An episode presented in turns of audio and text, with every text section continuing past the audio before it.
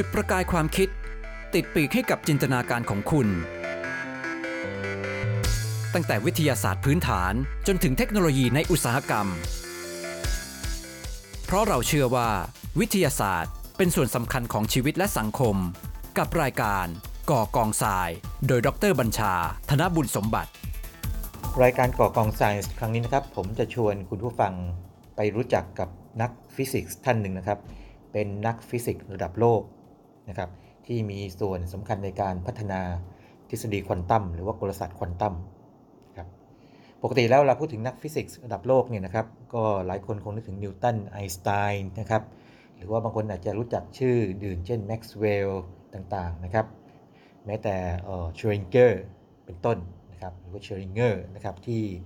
คนที่เรียน P Chem เนี่ยนะครับเข็ดขยาดกันนะครับแต่ทีนี้ผมจะชวนคุยเกี่ยวกับ นักฟิสิกส์ท่านหนึ่งซึ่ง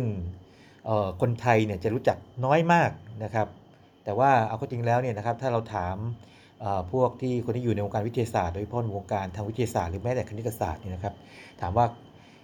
ให้จัดอันดับ 1 ใน 10 นักฟิสิกส์ที่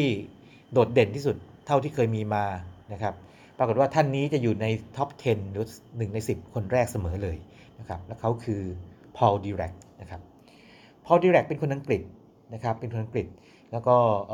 ตามประวัติเนี้ยคือมีคุณพ่อเป็นชาวสวิสนะครับคุณแม่เป็นคนอังกฤษ คุณพ่อนี่ก็จะเป็นครูสอนภาษาฝรั่งเศสนะครับซึ่งจะมีบุคลิกที่ค่อนข้างจะเฮี้ยบมากนะครับแล้วก็สิ่งนี้ที่ผมเล่าให้ฟังเพราะว่ามันมีผลที่กระทบต่อบุคลิกภาพของดีแรกนะครับเพราะว่าดีแรกเนี่ยจะเป็นที่ทราบกันในวงการเลยนะครับในวงการฟิสิกส์เลยว่า เขาเป็นคนที่มีบุคลิกที่แปลกมาก นะครับแปลกยังไงคือเป็นคนค่อนข้างจะพูดน้อย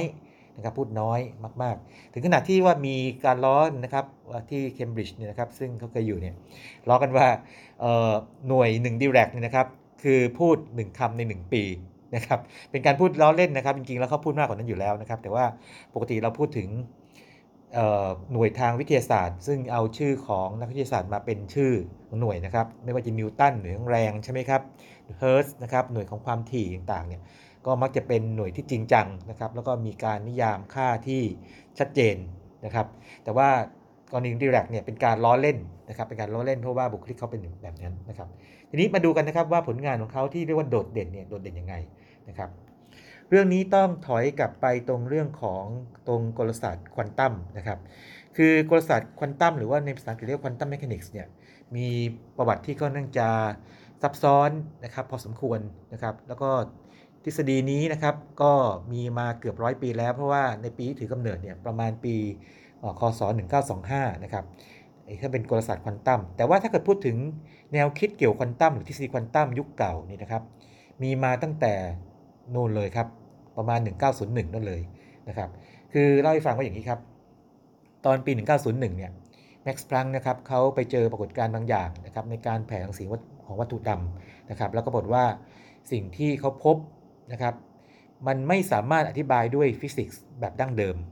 นะครับ ไม่ว่าจะเป็นกลศาสตร์นิวตันนะครับ หรือว่าพวกเทอร์โมไดนามิกส์นะครับ หรือว่าพวกทฤษฎีคลื่นแม่เหล็กไฟฟ้าของแม็กซ์เวลล์นะครับ โดยเฉพาะคลื่นแม่เหล็กไฟฟ้าแม็กซ์เวลล์นี่แหละนะครับ ที่เอ่อเรียกว่าอธิบายไม่ได้นะครับ แล้วก็พลังค์ แม็กซ์พลังค์เนี่ยก็ต้องเสนอแนวคิดขึ้นมาว่าไอ้เจ้าวัตถุเนี่ยนะครับ มันสามารถที่จะปลดปล่อยพลังงานออกมาได้แค่เป็นบางค่าเท่านั้นเอง เพราะบางค่าเนี่ยนะครับคือออกมาเป็นก้อนๆนะครับ หรือว่าเป็นแนวคิดเรื่องเชิงควอนตัม แต่ว่าขณะนั้นเนี่ยแม็กซ์พลังไม่ได้เชื่อนะครับว่าตัวเอ่อรังสีคลื่นแม่เหล็กไฟฟ้านะครับ พวกแสงต่างนี่นะครับจะออกมาเป็นก้อน แต่เขาเชื่อเขาคิดว่าตัวกลไกเนี่ยนะครับมันยอมให้แสงออกมาเป็นเป็นค่าๆเท่านั้นนะครับ ทีนี้ต่อมาก็ไอน์สไตน์นะครับไอน์สไตน์ก็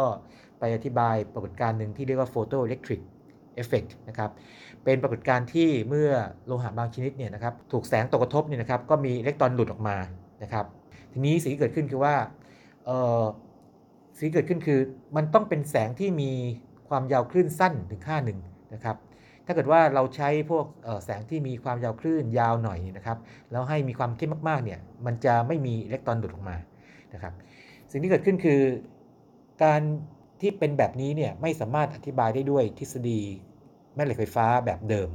นะครับไอน์สไตน์ก็เลยเสนอว่าแสงเนี่ยนะครับมาเป็นก้อนๆนะครับซึ่งต่อมานะครับต่อมาเรียกว่าโฟตอนนะครับแล้วก็มีทฤษฎีของอะตอมอย่างง่ายนะครับที่พูดถึงว่าอะตอมเนี่ยนะครับตอนเราเรียนตอนชั้นประมาณสักมัธยมต้นใช่ไหมครับก็จะมี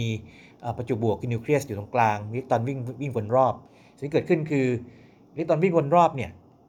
นะครับ ถ้าตามทฤษฎีคลื่นแม่เหล็กไฟฟ้าเนี่ยนะครับอิเล็กตรอนเป็นอนุภาคมีประจุนะครับเขาก็จะสูญเสียพลังงานไป เพราะฉะนั้นอิเล็กตรอนเนี่ยควรจะคล้ายๆหมุนวนเป็นเกลียววน แล้วก็หายเข้าไปในนิวเคลียสนะครับถูกดูดเข้าไปในเวลารวดเร็วมากๆเลย คือพูดง่ายๆคืออะตอมไม่ควรจะเสถียรนะครับแล้วเราไม่ควรจะมีชีวิตอยู่ด้วย เพราะว่าเรามีชีวิตอยู่ได้เนี่ยเพราะว่าโมเลกุลอะตอมเรามีความเสถียรถูกไหมครับ ทีนี้บอนะครับนิวส์โบก็เสนอว่าให้ การเคลื่อนที่ของอิเล็กตรอนเนี่ยเป็นชั้นๆนะครับแต่ทีนี้ทั้งหมดทั้งปวงนี้ที่เล่ามานี่นะครับ มันเป็นการตั้งสมมติฐานเป็นเรื่องๆไปนะครับพลังก็ว่าอย่างหนึ่งไอน์สไตน์ก็คล้ายๆพลังนะครับ แต่ว่าแตกต่างนิดนึงนะครับก็เรื่องควอนตัมก็แปะเข้าไปในคำอธิบายนะครับนิวส์บอก็เหมือนกันนะครับ มันยังไม่มีทฤษฎีที่รวบยอดความคิดเป็นหนึ่งเดียว ที่ใช้ในการอธิบายปรากฏการณ์ทั้งหมด คือฟิสิกส์เนี่ยจะมีความเชื่อว่าพวกปรากฏการณ์ ทางกายภาพทั้งหลายนี่นะครับ ที่มันมีลักษณะที่มันมาเเกี่ยวข้องกับเรื่องพื้นฐานคล้ายๆกันเนี่ยเช่นเรื่องเกี่ยวกับอะตอมนะครับโมเลกุลต่างๆนะครับ มันควรจะมีทฤษฎีเดียวที่มันครอบคลุมหมด ซึ่งตอนนั้นยังไม่มีนะครับแล้วก็นักฟิสิกส์ต้องรอถึงประมาณ 25 ปีนะครับหรือบางคนบอกว่าเกือบ30 ปีเนี่ยเป็น 30 ปีที่สั่นสะเทือนวงการฟิสิกส์มากๆเลยนะครับแล้วเรื่องนี้ก็ทำให้ นักเขียนบางคนนะครับอย่างเช่นจอร์จกามอฟเนี่ยนะครับไปเขียนหนังสือ 30 years that shook physics อันนี้เป็นต้น เล่าถึงประวัติของกลศาสตร์ควอนตัมทีนี้มันโยงกับดิแรกยังไงนะครับ อย่างนี้ครับ คือพอถึงประมาณปี 1925 นี่นะครับ ปรากฏว่าถึงตอนนั้นเนี่ยมีกลศาสตร์ควอนตัมหรือว่าทฤษฎีที่ครอบคลุมที่สามารถอธิบายปรากฏการณ์ที่ว่ามานั้นนะครับ ได้อย่างสมบูรณ์นะครับ ถึง 3 รูปแบบ รูปแบบแรกนะครับ เป็นกลศาสตร์ที่คิดโดยไฮเซนแบกนะครับหรือว่าที่เรามักจะเรียกว่าไฮเซนเบิร์กนะครับแวร์เนอร์ไฮเซนไฮเซนแบกเป็นคนเยอรมันนะครับไฮเซนแบกนี่ตอนนั้นอายุยังน้อยมากเลยนะครับ ประมาณสัก 24 ปีนั่นเองนะครับไฮเซนแบกนี่ก็คิดกระบวนการขึ้นมาขึ้นมาโดยที่มีสมมติฐานว่าเนื่องจากเราไม่สามารถที่จะมองเห็นไอ้เจ้าวงโคจรของอิเล็กตรอนเนี่ยตอมได้นะครับ ดังนั้นเราจะไม่พูดถึงมันนะครับ เราจะพูดถึงเรื่องของการที่มันเรียกว่าอย่างนี้ ให้ค่าบางอย่าง เช่น มันสมมติว่าอะตอมเปล่งแสงออกมาครับ ส่งรังสีคลื่นแม่ไฟฟ้าออกมาเนี่ยนะครับ เราสามารถสามารถวัดค่าความยาวคลื่นได้ วัดพลังงานได้นะครับ วัดความถี่อย่างนี้ได้นะครับ วัดความเข้มได้นะครับ เอาค่าพวกนี้นะครับมา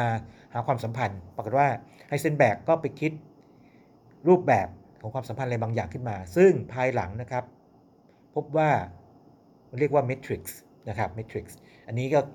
คิดโดยมักซ์บอร์นนะครับกับจอแดนนะครับแล้วก็ต่อมาก็พัฒนาเป็นเขาเรียกว่ากลศาสตร์เมทริกซ์ไป ซึ่งเป็นกลศาสตร์ควอนตัมรูปแบบแรกนะครับที่อธิบายเรื่องต่างได้อย่างค่อนข้างสมบูรณ์ณขณะนั้นนะครับทีนี้ในเวลาใกล้เคียงกันเลยนะครับเวลาใกล้เคียงกันเลยนะครับเออร์วินชเรอดิงเงอร์นะครับหรือว่าชเรอดิงเจอร์เนี่ยนะครับก็คิดกลศาสตร์อีกแบบหนึ่งขึ้นมานะครับก็ต่อยอดมาจากฟิสิกส์ดั้งเดิมนะครับใช้มองว่าเป็นคลื่น นะครับมองเป็นคลื่น แล้วก็คิดสมการขึ้นมาเรียกสมการชเรอดิงเจอร์เนี่ยเป็นสมการคลื่น ซึ่งต่อมาเนี่ยนะครับก็มีการตีความว่าสมการคลื่นเนี่ยนะครับมันมีขนาดของไอความสูงคลื่นแอมพลิจูดมันเนี่ยนะครับมันสัมพันธ์กับความน่าจะเป็นที่จะพบอนุภาคณตำแหน่งนั้นๆนะครับก็เป็น 2 รูปแบบที่แข่งกันอยู่นะครับแต่ว่าสิ่งเกิดขึ้นคืออะไรดิเรกทำแบบอะไรที่แบบน่าน่าน่าทึ่งมากอย่างนี้ครับในตอนแรก ๆ สุดเลยเนี่ยนะครับ เขาได้เปเปอร์ของไฮเซนแบกมานะครับไอที่เรียกว่ากลศาสตร์เมทริกซ์มาเนี่ยนะครับจากอาจารย์ของเขาคือฟาวเลอร์ซึ่งเป็นคนที่รู้จักกับไฮเซนแบกมานะครับแล้วก็ฟาวเลอร์ก็ส่ง paper นี้มาให้กับดิแรกนะครับแล้วก็บอกว่าไหนลองอ่านดูว่าคิดยังไงกับเรื่องนี้นะครับดิแรกตอนแรกดูๆแล้วก็ไม่เคยสนใจนะรู้สึกคณิตศาสตร์ซับซ้อนเกินไปนะครับแล้วก็ดูเหมือนมันยุ่งวุ่นวายนะแต่พอหลังนั้นมาประมาณไม่ถึง 2 สัปดาห์เนี่ยหยิบขึ้นมาดูใหม่ก็พบสิ่งที่น่าทึ่งนะครับพบว่า ฮ้ยมันมีประเด็นที่น่าทึ่งที่ไฮเซนแบกเนี่ยเขียนเอาไว้แบบคล้าย ๆ กับหลบๆหน่อยเหมือนกันเนาะคือไม่ได้เขียนมาอย่างจงจงจงแจ้งนะครับ คือว่า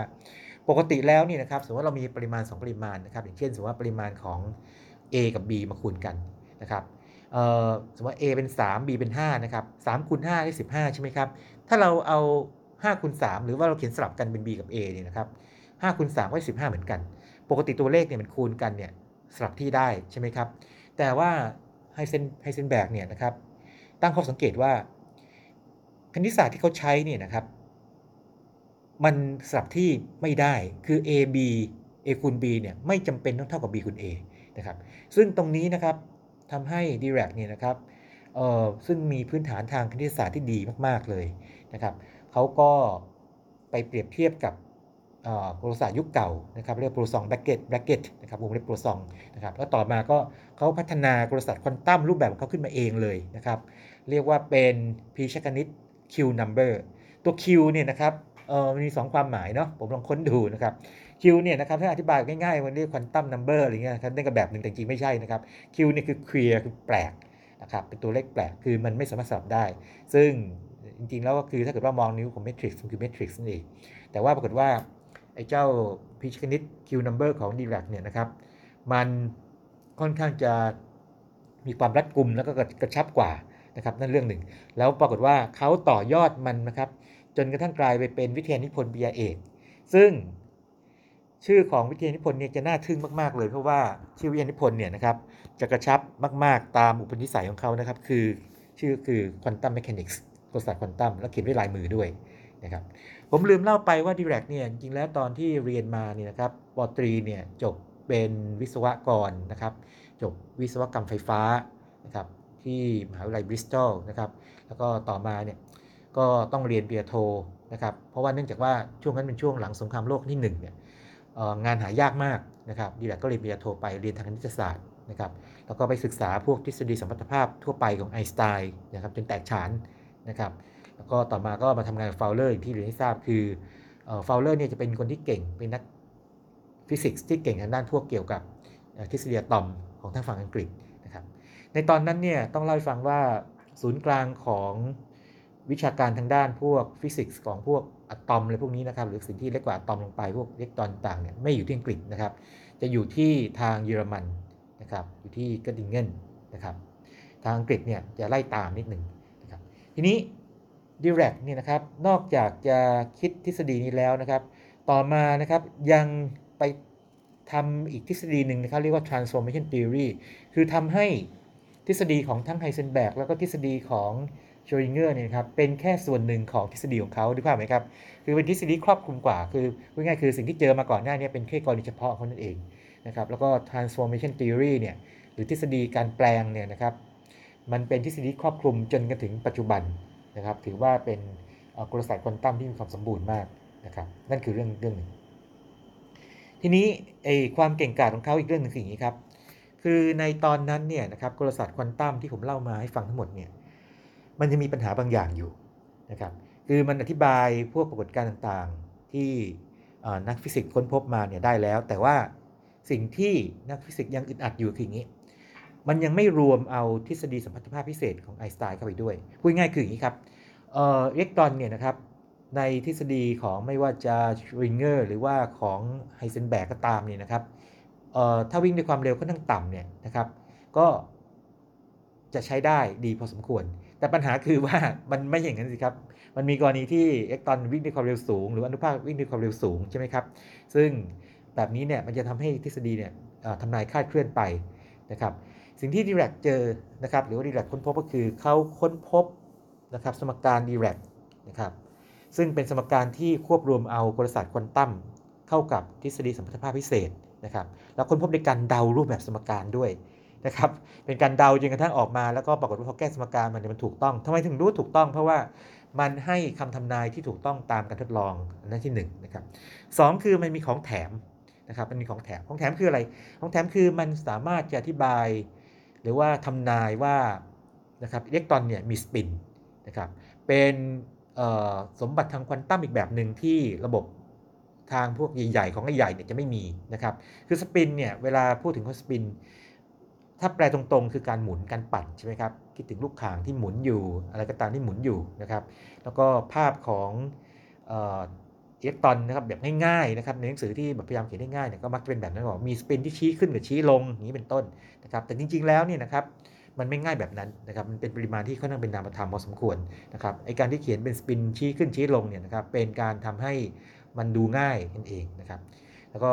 สมการ Dirac หรือว่า Dirac equation เนี่ยก็ทำนายสปินแล้วยังทำนายอีกอย่างหนึ่งครับคือเป็นโมเมนต์แม่เหล็ก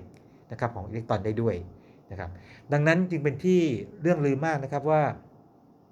ดิแรกนะครับสามารถที่จะผนวกรวมเอากลศาสตร์ควอนตัมเข้ากับทฤษฎีสมรรถภาพพิเศษได้เป็นคนแรกนะครับอย่างสมบูรณ์แบบนะครับและนั่นคือสิ่งที่ทำให้เขามีชื่อเสียงมาก ๆเลยนะครับอีกเรื่องหนึ่งนะครับทีนี้เจ้าตัวสมการดีแรกนี่นะครับยังมีของแถมครับเป็นของแถมที่น่าทึ่งไม่แพ้เรื่องสปินนะครับกับเรื่องของไอ้ไอเรื่องของไอ้พวกโมเมนต์แม่เหล็กเลยด้วยซ้ำไปนะครับ คือปรากฏว่าอย่างนี้ สมการของเขาเนี่ยซึ่งทำนายใช้กับอิเล็กตรอนเนี่ยนะครับ ซึ่งเคลื่อนที่แบบความเร็วสูงตามหลักสมรรถภาพพิเศษเนี่ยนะครับ พบว่ามันมี2 2คำตอบนะครับเวลาแก้สมการมี 2คำตอบคำตอบหนึ่งก็คือได้ประจุออกมามีค่าลบมีมวลเหมือนอิเล็กตรอนต่างๆนี่นะครับโอเคก็มันคือก็คืออิเล็กตรอนนั่นแหละ แต่ว่ามันมีอีกคำตอบหนึ่งนะครับ ปรากฏว่ามันหน้าตาคล้ายอิเล็กตรอนเลย แต่ประจุเนี่ยกลับกันคือเป็นบวก ครับแล้วตอนแรกดีแลกคิดว่ามันคงไม่ใช่นะนน่าจะเป็นรากสมการที่ต้องต้องโยนทิ้งไป คือไม่มีความหมายเชิงในเชิงกายภาพจริง แต่หลังจากที่เขาตรวจสอบแล้วตรวจสอบอีกนะครับ ก็พบว่าเอ๊ไม่ไม่ได้สิ มันมันไม่สามารถจะเอารากสมการนี้ออกไปได้นะครับเขาเลยทำนายว่ามันมีความเป็นไปได้ที่นะครับอนุภาคนะครับอย่างอิเล็กตรอนเนี่ยจะมีเรียกว่าคู่ตรงข้ามนะครับคู่ตรงข้าม นะครับซึ่งมีทุกอย่างเหมือนกันเลยยกเว้นประจุที่ต่างกันคือกลับกัน คืออิเล็กตรอนมีประจุลบในขณะที่อนุภาคที่ว่านี้มีประจุเป็นบวกนะครับดังนั้นเขาเลยตั้งชื่อมันว่าเป็น anti electron หรือว่าเรียก anti electron ก็ได้ที่แบบไทยๆอย่างนี้นะครับ anti electron ต่อมานะครับไม่นานเลยนะครับหลังจากนั้นมาไม่ไม่ไม่กี่ปีเลยนะครับ ก็พบว่าอย่างนี้ที่อเมริกานะครับที่ Caltech California Institute of Technology นะครับคาร์ลแอนเดอร์สันก็ค้นพบอนุภาคที่ดิแรกทำนายไว้คือมีมวลเหมือนอิเล็กตรอนนะครับแต่มีประจุเป็นบวกนะครับอยู่ในเรียกว่า cloud chamber ในห้องเมฆนะครับก็สิ่งนี้ก็ทำให้เรียกว่าเป็นที่เลื่องลือมากว่าดิแรกสามารถทำนายการมีอยู่ของปฏิอนุภาคของอิเล็กตรอนได้ แล้วก็ถ้าขยายความให้กว้างออกไปนะครับ มันก็คือปฏิสสารนะครับหรือ anti matter นั่นเอง นะครับดังนั้นไอ้ตรงสมการดีเรกเนี่ยมีความน่าทึ่งมากด้วยเหตุนี้นะครับแล้วดีเรกนี่เคยได้รับรางวัลโนเบลนะครับก็จากงานผลการทางควอนตัมนี่แหละ แต่ว่าด้วยความที่เขาเป็นคนขี้อายนะครับแล้วก็ไม่ชอบมีชื่อเสียงนะแปลกเนาะถ้าผู้ศึกษาสมัยนี้แล้วไม่ไม่หิวแสงใช่ไหมหรืออาจจะไม่ต้องการแสงในซ้ำไปนะครับก็เขาเขากะจจะไม่ไปรับรางวัลโนเบลที่ซ้ำไปปฏิเสธรางวัลโนเบลนะครับแต่ปรากฏว่านักฟิสิกส์นะครับ อาวุโสท่านหนึ่งก็เตือนเขาบอกว่าอย่างนี้บอกว่า นี่คุณรู้ไหมผมรู้จักคุณดีว่าคุณเนี่ยก็ไม่ต้องการชื่อเสียงแล้วก็ไม่ต้องการโด่งดังอะไร ไม่ต้องการเป็นคนมายุ่งนะครับไม่ต้องการถูกเรียกว่าเป็นเป็นเซอร์ดิแรกอะไรต่างพวกนี้นะครับ แต่ว่าคุณรู้ไหมถ้าคุณไม่ไปรับรางวัลโนเบลเนี่ยคุณจะยิ่งโด่งดังยิ่งกว่าคุณไปรับอีก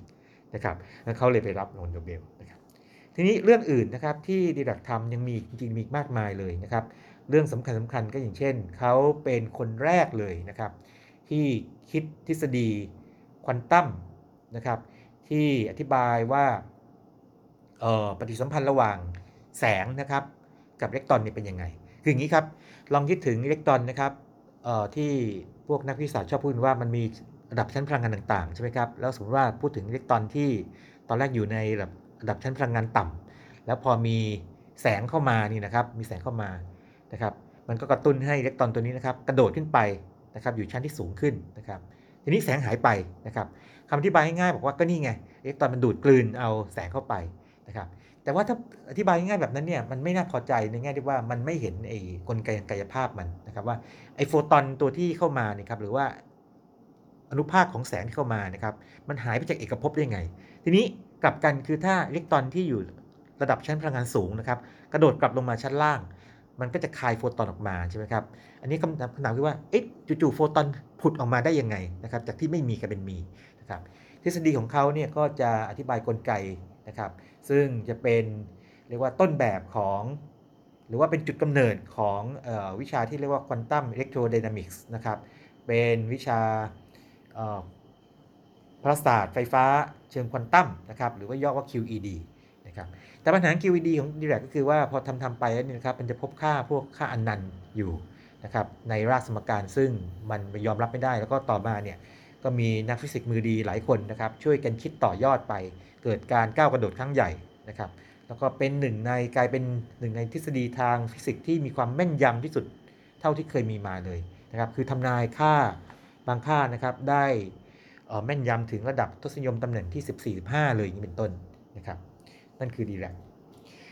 ทีนี้ดีแลกยังคิดอย่างอื่นอีกอย่างเช่น เรื่องของแม่เหล็กขั้วเดียวนะครับฟังแบบนี้แล้วอาจจะเฉยๆนะครับ แต่ผมจะเล่าให้ฟังว่าอย่างนี้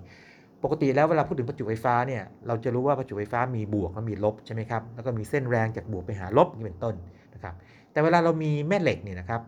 เราจะมีแท่งแม่เหล็ก ซึ่งจะมีขั้วเหนือขั้วใต้เสมอนะครับคือในธรรมชาติเนี่ยเรายังไม่เคยพบว่ามีแม่เหล็กขั้วเดียวเลย แต่ทฤษฎีดีแรกเนี่ยนะครับเขาพยายามอธิบายว่าอธิบายว่า ทำไมอิเล็กตรอนถึงมีประจุเป็นหน่วยๆอย่างที่มันเป็น แล้วเขาบอกว่าถ้ามันมีแม่เหล็กขั้วเดียวนะครับ มันจะอธิบายเรื่องนี้ได้นะครับ แล้วเรื่องนี้แม้ว่าปัจจุบันจะยังไม่เจอแม่เหล็กขั้วเดียวนะครับ หรือที่เรียกว่า magnetic monopole นะครับ magnetic คือแม่เหล็กนะครับ mono คือหนึ่งนะครับ pole คือขั้วแม่เหล็กขั้วเดียวเนี่ยนะครับ มันก็ทำให้นักฟิสิกส์ในสาขาอื่นนะครับ บางท่านเนี่ยนำไปต่อยอดนะครับอย่างเช่นนะครับทางฝั่งจักรวาลวิทยานะครับ มันจะมีปริศนาบางอย่างว่าเอ๊ะทำไมเอกภพถึงมีลักษณะที่บอกว่าเอ่อเรียกว่าอย่างนี้ขอบฟ้านะครับสองฝั่งเนี่ยเหมือนกันเลยนะครับเรียก horizon problem นะครับหรือว่ามีลักษณะที่แบนนะครับมีส่วนที่แบนนะครับแบนนี่ในเชิงที่ว่าเรขาคณิตอ่อสี่มิติของการอวกาศนะครับแบนนะครับเรื่องนี้เดี๋ยวผมหาโอกาสเล่าให้ฟังอีกทีหนึงนะครับ แล้วก็มโนโพหายไปไหนนะครับ ก็ อลันกูธนะครับของเอ่อแห่ง MIT เนี่ยนะครับก็คิดทฤษฎีขึ้นมาว่า เป็นไปได้ไหมที่ในช่วงที่เอกเอกภพถือกำเนิดขึ้นมาใหม่ ๆ เลยเนี่ยนะครับมันเกิดการพองตัวอย่างรวดเร็วเรียก inflation และ inflation เนี่ยมันทำให้ monopole หรือว่าแม่เหล็กขั้วเดียวเนี่ยเจือจางเลยมาก จนเราแทบจะไม่เจอมันนะครับแม้ว่าจะมีอยู่ก็ตามนะครับดิแรกยังมีอีกเรื่องหนึ่งที่มีความสำคัญมากนะครับ ซึ่งถ้าเล่าให้ฟังเฉยๆเนี่ยนะครับอาจจะรู้สึกเฉยๆแบบคือไม่ไม่รู้สึกอะไรคือเขาเขียนหนังสือนะครับ นังสือเขาชื่อ Principles of Quantum Mechanics นะครับเล่าให้ฟังก่อนว่าอย่างนี้นะครับดีแรกเนี่ยตอนที่ยังเป็นนักศึกษาปริญญาเอกอยู่เนี่ยได้รับมอบหมายให้เป็นอออาจารย์บรรยายสอนวิชากลศาสตร์ควอนตัมนะครับในมหาวิทยาลัยในอังกฤษ ซึ่งต้องถือว่าเป็นคนแรกๆเลยนะครับ เพราะว่าอย่างที่ผมเรียนให้ทราบคืออังกฤษเนี่ยตอนนั้นยังตามหลังทางฝั่งยุโรป คือโดยพาะเยอรมันอยู่นะครับในเรื่องเรื่องของเกี่ยวกับควอนตัม นะครับแล้วก็จากไอ้พวก lecture note ของเขาเนี่ยนะครับเขาพัฒนามาเป็นหนังสือของเขานะครับที่ชื่อ Principles of Quantum Mechanics หรือว่าหลักการของกลศาสตร์ควอนตัมเล่มนี้ดีพิมพ์ต่อเนื่องมาแปลเป็นหลายภาษามาก ซึ่งก็ปกติของตำราวิชาการใช่ไหมเป็นภาษาเยอรมัน ภาษาฝรั่งเศส รัสเซีย ภาษาญี่ปุ่นนะครับออกมาครั้งแรกก็ขายดีมากครับ 2,000 เล่มเนี่ย ในยุคนั้นนะครับ ปี 1930 นะครับ ประมาณสัก 91 ปีมาก่อนแล้วนี่นะครับ 90 ปีมาก่อนแล้วเนี่ยนะครับ เออ แต่หัวใจสำคัญคืออย่างนี้เล่มนี้เป็นเล่มที่นักฟิสิกส์ที่เรียกว่าโด่งดังชื่นชมมากไอน์สไตน์ผมยกตัวอย่างนี้นะครับไอน์สไตน์เนี่ยครับเวลามีติดปัญหาเรื่องควอนตัมหรือสงสัยบางอย่างนะครับจะถามว่าดิแรกของผมอยู่ไหน Where's my Dirac ก็คือหนังสือเอ่อเอ principle of quantum mechanics ที่ดิแรกเขียนอยู่ไหน เขาจะมาเปิดดูซะหน่อยนะครับเป็นเล่มที่ใช้วิธีการทางนามธรรมนะครับในการอธิบายกลศาสตร์ควอนตัมนะครับทีนี้ ดีแรกด้วยความที่เป็นคนที่มีบุคลิกแปลกๆ ผมเล่าให้ฟังว่าอย่างว่าพูดน้อยนะครับ เกิดจากคุณพ่อเนี่ยเข้มงวดมากนะครับในตอนเด็กๆเนี่ยก็คือว่าคุณพ่อเนี่ยอยากให้ลูกพูดภาษาฝรั่งเศสอย่างเดียวเลยนะครับพี่ชายครับของน้องสาวเนี่ยก็เลยอยู่กับแม่นะครับเป็นส่วนใหญ่เขาเนี่ยยังอยู่กับพ่อแล้วก็พยายามจะหลีกเลี่ยงการถูกลงโทษโดยพ่อนะครับก็เลยไม่เคยพูดนะเวลาคนก็ถามนะครับอย่างเช่นบอกว่าอย่างนี้ดีแรกอธิบายอะไรไปบนกระดานดำเนี่ยนะครับ แล้วคนก็บอกเนี่ยผมไม่เข้าใจเลยตรงมุมมุมกระดานดำตรงนั้นของคุณเนี่ยมันมันหมายถึงไงนะครับผมไม่เข้าใจเขาเงียบเงียบจนกระทั่งแบบคนก็แปลกใจคนถามก็ถามซ้ำบอกว่าเนี่ยยังไม่ได้คำตอบเลยว่ามันหมายความว่ายังไง แล้วเขาก็ตอบว่าไงเขาบอกว่า that's not the question คือนั่นไม่ใช่คำถามนะครับมันเป็นแค่ statement คือเป็นแค่คำกล่าวขึ้นมานะครับหรือเป็นแค่ comment นะครับนั่นคือเรื่องเล่าเกี่ยวกับเขาหรืออย่างตอนที่เขาแต่งงานแล้วนะครับ ในตอนที่แต่งงานนี่ก็อายุมากนิดหนึ่งเนาะนะครับภรรยานี่ก็เป็นน้องสาวของนักฟิสิกส์ชั้นนำอีกคนหนึ่งนะครับคือวิกเนอร์นะครับแล้วก็มีคนมาเจอเขาแล้วก็ไม่รู้จักภรรยาก็ถามว่าสุภาพสตรีท่านนี้คือใครปรากฏว่าอย่างนี้เขาเขาตอบว่าสุภาพสตรีท่านคนนี้คือเป็นน้องสาวของวิกเนอร์นะครับก็เรื่องเล่าก็จะเล่าขำๆแค่นี้แต่จริงแล้วเนี่ยนะครับพอไปถามตัวภรรยาดีแรกเนี่ยจะตอบว่าจริงแล้วดีแรกตอบมากกว่านั้น บอกว่าเป็นน้องสาววิกเนอร์ซึ่งต่อมาคือภรรยาของผมนะครับคือจะเป็นคนที่เถนตรง แบบทำนองนี้นะครับอยู่เรื่อยๆนะครับดีแรกยังมีงานดีเรกอื่นนะครับ อย่างเช่นชอบเออเดินนะครับ อย่างเช่น วันจันทร์ถึงวันเสาร์เนี่ยนะครับก็จะทำงานหามรุ่งหามค่ำเลยนะครับแล้ววันอาทิตย์เนี่ยจะไปเดินไกลๆนะครับ ชอบปีนป่ายนะครับภูเขาเป็นต้นอ่านหนังสือนะครับเล่นหมากรุกเก่งด้วยนะครับแล้วก็ในวงการคณิตศาสตร์นี่นะครับ ก็จะมีฟังก์ชันบางอย่างซึ่งแปลกๆนะคือ ทุกจุดเป็นศูนย์หมดเลยยกเว้นที่ค่าค่าหนึ่งเช่นที่ค่าศูนย์นะครับ แล้วก็ที่ค่าศูนย์เนี่ยมีค่าปรี๊ดขึ้นไปนะครับ ทีนี้ถ้าเราอินทิเกรต หรือว่าหาพื้นที่ใต้ใต้จุดจุดนี้นะครับ มันจะเป็น 1 ซึ่งมันแปลกเนาะก็เรียกว่า direct delta function นะครับ แล้วก็จะมีเรื่องสุดท้ายที่จะเล่าให้ฟังนิดหนึ่งนะครับ คือ เป็นอะไรที่วงการคณิตศาสตร์เนี่ยเขาจะค่อนข้างจะทั้งขำๆทั้งก็ยังจะค่อนข้างจะโอ้รู้สึกแบบแย่นิดนิดๆเหมือนกันนะครับ คืออย่างนี้ครับ สมมุติว่าผมถามคุณผู้ฟังว่าให้คุณผู้ฟังนะครับ เอาเลข 2 มา 4 ตัวนะครับ เลข 2 มา 4 ตัวนะครับ แล้วก็ใช้สัญลักษณ์ทางคณิตศาสตร์ที่มาตรฐานคือเป็นที่รู้จักกันบวกลบคูณหารยกกำลังต่างนะครับ ค่าอะไรต่างมาได้นะครับมาทำให้อีก2 4 ตัวเนี่ยมันกลายเป็นตัวเลขจำนวนเต็มต่างๆ 1 2 3 4นะครับจะทำไง เช่นอย่างนี้นะครับ ถ้าเราเอา2บวก2นะครับไว้ข้างบนนะแล้วหารด้วย2บวก2 ข้างบนคือ2บวก2คือ4ใช่ไหมครับ ข้างล่างคือ4นะครับ4หาร4ได้1นะครับ แบบนี้ก็ได้ 1 ออกมา เราทำสามารถทำแบบนี้ได้กับ 2 3 4นี่ค่อนข้างง่ายนะครับ แต่พอตัวเลขยิ่งสูงขึ้นไปเรื่อยๆนะครับ5 6 7 8 9 10เนี่ย หรือว่าเป็นร้อยเป็นพันอะไรเงี้ย โอ้โห มันไม่ง่ายงั้นสิหรือว่าอาจจะทำไม่ได้ด้วยถ้าแบบคิดแบบง่ายๆตรง แต่เกิดอะไรขึ้นรู้ไหมครับปัญหาที่นักคณิตศาสตร์คิดมาเล่น ๆ แบบนี้นะครับ แล้วก็พยายามจะคล้ายๆซนๆ คิดแบบนี้ไงดีแรกสามารถคิด สมการที่ใช้สัญลักษณ์มาตรฐานทางคณิตศาสตร์ง่ายๆ ขึ้นมาสมการหนึ่งนะครับ สามารถเขียนตัวเลขจำนวนเต็มได้ทุกตัวฟังดีนะครับ ทุกตัวอักษรเลย 1 2 3 4 5 6 7 8 1ล้าน7หรืออะไรก็ตามเนี่ยได้หมดทุกตัวเลยนะครับใครสนใจนะครับลองไปค้นดูนะครับว่าออลองค้นคำนี้ดูครับ direct นะครับแล้วก็4นะครับ4ที่ว่าเลขแปลว่า4นะครับแล้วก็ใส่ 2 เข้าไปนะเว้นวรรคแล้วใส่ 2 ไปแล้วใส่ s เข้าไปข้างหลัง 2s เป็นว่า มีมี 2 4 ตัวนะครับ เดี๋ยวจะมีสมการนี้โผล่มาในใน Google หรือว่าในในอินเทอร์เน็ตนะครับเอามาให้ท่านชมนะครับ นั่นเป็นความสนของอนักฟิสิกส์ที่เก่งคณิตศาสตร์นะครับ แล้วก็เป็นคนที่มีความเป็นส่วนตัวโลกส่วนตัวสูงมากนะครับ แล้วก็เป็นที่สำคัญคือเป็นหนึ่งในผู้บุกเบิกกลศาสตร์ควอนตัมยุคแรกนะครับ แล้วก็เป็นหนึ่งใน 10 นักฟิสิกส์ระดับโลกที่ในวงการฟิสิกส์เนี่ยนะครับยอมรับกัน นะครับแล้วก่อกองทรายคราวนี้นะครับ ผมก็ได้เล่าเรื่องเกี่ยวกับพอล ดิแรกไปแล้วนะครับมาพาดพิงถึงควอนตัมนะครับแล้วก็ในโอกาสต่อไปนะครับคิดว่าคงจะหาโอกาสคุยเรื่องควอนตัมให้มากขึ้น เพราะว่าเทคโนโลยีควอนตัมนะครับกำลังคืบคลานเข้ามาหาเราอย่างรวดเร็วนะครับในวันนี้ก็ขอเพียงเท่านี้นะครับ สวัสดีครับ และนี่คือรายการก่อกองทราย คุณผู้ฟังสามารถติดตามรายการได้ทาง NASDA Podcast ช่องทางต่างๆ ทั้งแอปบน PC iOS และ Android แล้วพบกันใหม่ตอนหน้าครับ หากคุณเห็นว่าพอดแคสต์นี้มีสาระประโยชน์ก็แชร์ให้กับเพื่อนของคุณด้วยนะครับ